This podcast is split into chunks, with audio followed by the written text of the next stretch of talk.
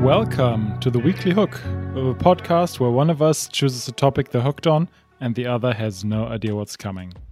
We're your hookers, Chris and Richard, and today the part I really loved was chasing him. We have some exciting new stuff coming soon. The Mandalorian season 3 is wrapping up, and of course, we'll be talking all about it. But we also have our Serially Hooked anniversary coming up soon and have something very special planned for you. Can we believe it's been two years? It's incredible and so much fun. So, uh, yeah, thanks everyone who's been along for the ride and for at least two more years, I suppose. Um, cheers to that.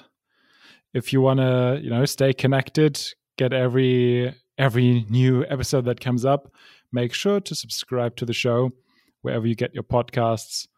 And if you want to get in touch, you can do that at seriallyhooked.com, where you can also get all our latest info.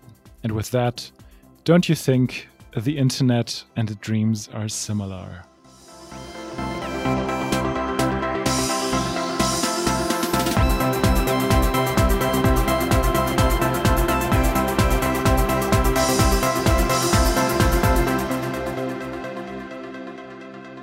I I assume Rashad, you don't know from those two quotes what I'm going to be talking about today. Absolutely no idea. Yeah, I can't fault you for that. I wouldn't know myself, but today I want to talk about a visionary director um, who has been working in animation, and this director is called Satoshi Kon. Never heard of them. Wow. Okay. Interesting. Interesting. Okay. Okay. So I'm going to talk about him and his work a little bit. And I don't want to, you know, as I want to do, I don't want to spoil too much. I will give a brief overview about his life and work. And, um, you know, f- of course, Rashad, feel free to ask questions throughout and uh, yeah, I'm just going to wax lyrical about him and his work. Go for it. okay, so born and raised in Sapporo, Japan, uh, Satoshi Kon started out as a mangaka, among other things, being a part of the team of Katsuhiro Otomo's groundbreaking Akira, adapted Otomo's live action movie World Apartment Horror, co created Seraphim with Mamoru Oshii at the same time that Oshii's seminal movie Ghost in the Shell was created, and also Kon, uh, created the intertextual work aptly named Opus. He then turned to anime to huge critical success, being a truly groundbreaking visionary who directed and mostly wrote four masterpiece movies within 10 years before he died quite suddenly of pancreatic cancer in August of 2010 at the age of 46, only three months after he had gotten the diagnosis, with another film, Dreaming Machine, left unfinished. He also wrote and directed the amazing 13 episode TV show Paranoia Agent, as well as the stunningly beautiful one minute short film Good Morning, which I think is on YouTube and just readily available. So if you want to just get catch a glimpse of his work for like a minute, you can do that very easily. Again, it's called Good Morning. Nice. So uh, today I want to focus on his cinematic uh, his cinematic work uh, because you know he that's what I've known him mostly for, and I think he really excels at that. He truly, I think, in my mind, has been a visionary who has big name fans such as Guillermo del Toro and Darren Aronofsky, who's uh, paying homage to his work in his own movies Requiem for a Dream and Black Swan. And also, uh, Christopher Nolan's Inception was very clearly, uh, let's say, inspired by Kon's last movie. So, his first movie, Perfect Blue, came out in 1997. Perfect Blue follows a pop idol, Mima, who faces an identity crisis as she tries to pivot into acting, is stalked by an obsessive fan, and gruesome deaths occur around her. And it's all right there from the very beginning. Kon has always been interested in dualities throughout his work, and in this movie, he examines the uh, parallels and differences between the online and the real world, or rather the analog or the digital world in uh, today's parlance. The nature of fame, female celebrities and their sexualization, the persona of famous people, and the nature of parasocial relationships of fans with those personas rather than the people themselves. Foreshadowing how we interact like online mostly today, the difference between you and the image that you portray on the internet, on social media, and beyond, more than 25 years after this movie came out. And watching this movie today is really uncanny. Uh, not only does it hold up, I would say its importance has only increased. The second movie of Satoshi Kon's Millennium Actress came out in 2001 on the face of it, it's just kind of an interview of a once famous movie star, Chiyoko, who now lives out of view of the public. But as the interview unfolds, the interviews are literally drawn into Chiyoko's memories, which merge her film characters and her real life man- memories, questioning what is real and what is fiction. And Kon perceived of Perfect Blue and Millennium Actress as being two sides of the same coin, both concerned with blurring the boundary between fiction and reality, with the former being focused on the negative side of human nature, whilst the latter is more about the positive side. And whereas Perfect Blue's blurring of that boundary is really disturbing sometimes, Millennium Actress is mostly enjoyable, often comedic, sometimes tragic. Satoshi Kon's third movie is very different from the rest. 2003's Tokyo Godfathers does not concern itself as overtly with the same dualities as the other three films. Rather, chance and coincidence take center stage in this movie. Almost, it has almost this like fairy tale in an urban setting sort of vibe. A Christmas miracle story that follows three homeless people a drunk, a drag queen, and a runaway trying to find the parents of a newborn baby that they found on the streets. And in doing so, they all reconnect to people from their pasts. And this story it's it's really about family family lost and found about homelessness in both the economic and the emotional meaning of the word and Despite the dissimilarities of Kon's three other movies, Tokyo Godfathers is just as prescient in its depiction of its themes, I find. And now, last but certainly not least, we have Paprika. It came out in 2006 and is an adaptation of Yasutaka Tsutsui's novel of the same name. In the near future, a device has been constructed to help patients with psychological problems by gaining access to their subconscious, recording and viewing their dreams. One of those devices, however, gets into the, the wrong hands and is wreaking havoc, hacking into people's minds and distorting the line between dream and reality. The movie follows a group of researchers that is responsible for the device's creation to stop this madness. Center stage is Dr. Atsuko Chiba and her dream world alter ego Paprika.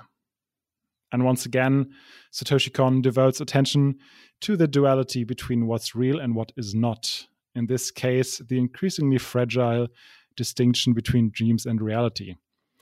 And Kon absolutely nails the portrayal of the surreal nature of dreams and their meaning of the abstract uh, as the like abstract manifestations of our subconscious desires with really mind-blowing animation. And in my opinion i mean this is very quickly a summary of those four movies. Uh, again i don't want to sort of you know spoil too much but uh, i hope i can just nail down how truly amazing it is. Of course, I'm just telling you this now, and it's difficult to portray like the visual style of it. I guess you just gotta see for yourself. But just, I think this this person who's just done so much work in 10 years is truly incredible and he's truly elevated the medium of animation to another level. Um, he, yes, he kind of explores similar themes in all of his movies, but they're also incredibly distinct in you know execution, visual style, tone, and plot. That it never re- really becomes repetitive in any way. The animation is just stunning, with uh, Kon's visual and directorial handwriting being so distinct. And he's just a master. For, that's just one kind of example, but he's a master of transitions, especially his match cuts. And um, I would put him up there with Edgar Wright, which, as you know, is the highest praise I can give in this regard. Wow, that's a big deal. that is a really big deal. But if you watch any of his movies, I think you will f- find, you know, what what I mean when I talk about this. And yeah, Satoshi Kon used the medium of animation to truly great artistic achievement. I think I cannot overstate. I really cannot overstate how how much of an artist he has he has been and you know pushing the forefront of this medium uh, to tell the stories he wants to tell in a way that's not limited by what is kind of achievable in real life if you will um, but rather the best way to put his creative visions on the screen and just in every aspect, whether that's writing, direction, animation, his movies are just as relevant today, if not more, than they were at the time when they came out. And I mean, yeah, as I want to do, again, I don't want to spoil anything. I just wanted to give you sort of the elevator pitch to kind of, yeah, just go go and see these movies.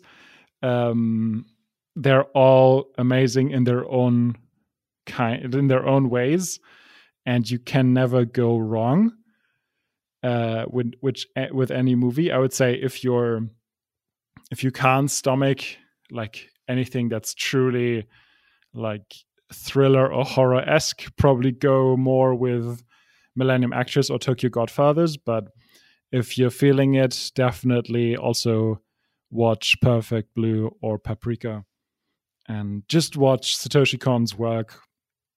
He's, and I don't want to use this term lightly, but I think he was a real genius in his way. How gory are you talking about? Pretty, pretty, pretty bad. I mean, not like Akira style body deformation sort of thing, but because of the like, it's more psychological as well like some more such psychological horror things um and because of the blurring of the you know what is real and what is not it's kind of you know it can be kind of nightmarish so as an intro into his work what would be the best way to go about starting watching his uh, material or his films uh, i would say the uh, easiest to stomach is probably Millennium Actress. Okay. But you don't have to have seen Perfect Blue to watch Millennium Actress then. No, not at all, not at all. They're all very distinct, I would say. Like not they don't really pay like there there's one scene in Paprika where you see kind of uh movie posters for for Kon's previous films, but that's I think the only kind of cross pollination between those movies. All right, that's pretty cool. And then, of course, I'm gonna have to ask you to rank your top four movies. Of course, yeah, of course. Um, I would say my number four is Tokyo Godfathers, just because I'm I'm going to say this now, like they're all four amazing movies. It's just you know something has to be number four, and I think it's the the one that I think least about. Um, I, I say that I have only watched Paprika for the first time yesterday, so uh, so there is kind of a slight you know it doesn't quite add up with like obviously i've thought less about paprika because i've only seen it yesterday but um tokyo godfathers is a really charming story that is also kind of tragic sometimes but it's yeah it's just the least i would say immersive of the four uh, for my taste, and so that's my number four. I, th- I would say my number three, just because I have watched it only yesterday, would be Paprika.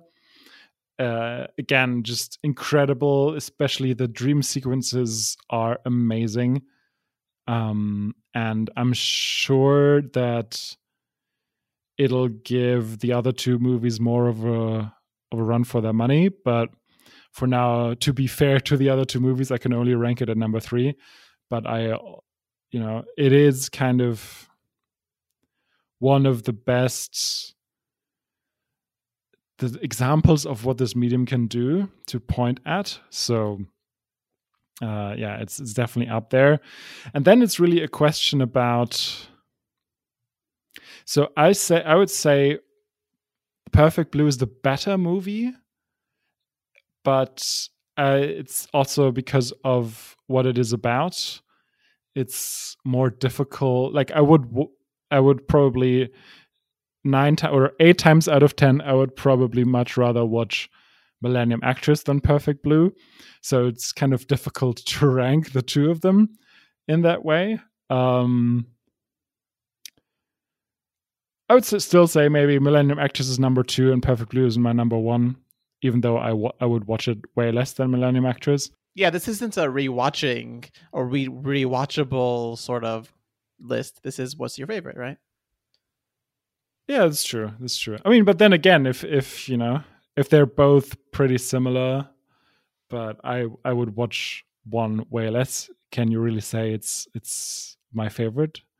It's difficult, but yeah, I would say Millennium Actress at two, Perfect Blue at one, but it's it's really not like it's really, really close. All of them. Maybe there is, I would say, the biggest gap between those four is between Tokyo Godfathers and Paprika, but they're all amazing. So you talked about him investigating the concepts of reality and technology, or reality and dreams, and I'm wondering, do you think he has? And I, maybe I missed this in your in your spiel, but do you think he has sort of a message as to the role of technology in in its relationship to reality? Is it something that we should fear? Is it something that is part of humanity and that we should adapt? I don't know if there is sort of a, a conclusion that he kind of reaches in some of his films. Yeah that's uh, like the technology aspect is mostly in paprika um, because it is about this device. Um, and you know there is a back and forth between kind of the responsibility of the researchers of you know unleashing something like that on the world.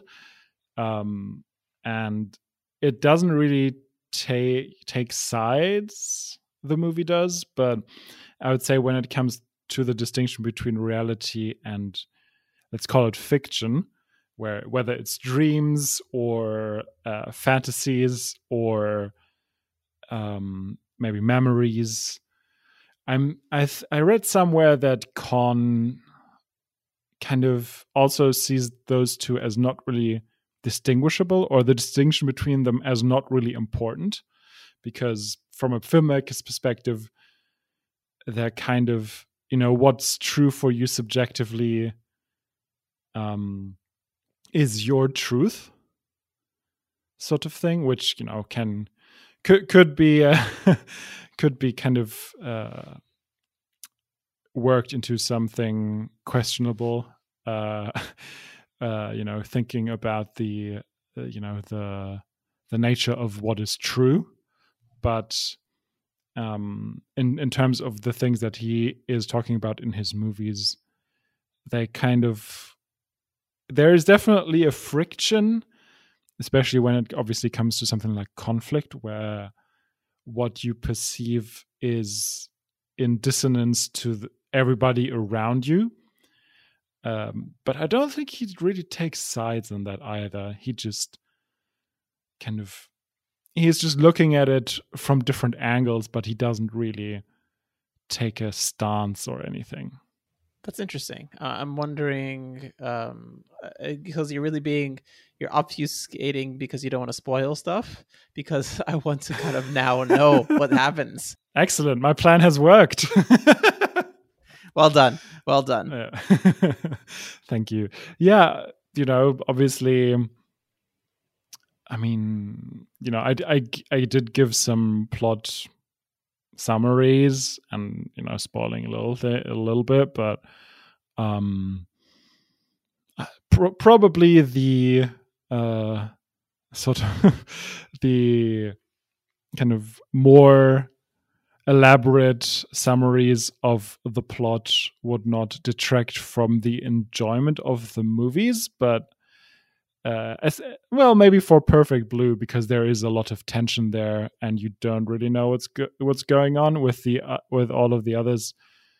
It, there is sort of a kind of I would say it's less important for the other three movies, but you know, you know me. I and I don't want to spoil things, and also as you just stated, you kind of agreed with me that way that doing it this way makes you more intrigued to watch the movies. So I think that's the right way to go about it.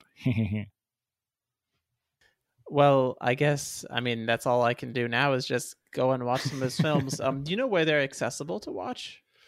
I mean, it depends on where you are, right? Um, I'm not too sure, honestly. I rented Paprika yesterday. Um, uh, maybe some of them are more, you know, integrated into more, like services where you just pay a monthly fee. I'm not too sure. So it just probably depends on where you are. So I, I I'm afraid I can't help you with that. I'll find out. I'll find out. Yeah, there's a way. Where there's a will, there's a way. True. And uh, yeah, I'm happy that you're now too very interested to check them out, and I'd be curious to hear what how you find the experience of watching his movies. I can't wait. Excellent. So thank you, Richard, for indulging my elevator pitch, if you will, of Satoshi Kon. And um, thank you, dear listener, for taking a part in this as well. Uh, I hope you've found this as enticing as Rashad did. And if you've enjoyed the show, make sure again to subscribe so you can stay up to date with our releases. Have all our new episodes come straight to your podcast player of choice. If you're if you're up for it, also leave us a review or rating wherever you can do that, whether that's Apple or Spotify or Overcast or whatever else. We'd be grateful for that as well. For Rashad, I'm Chris, and talk to you next time. Bye.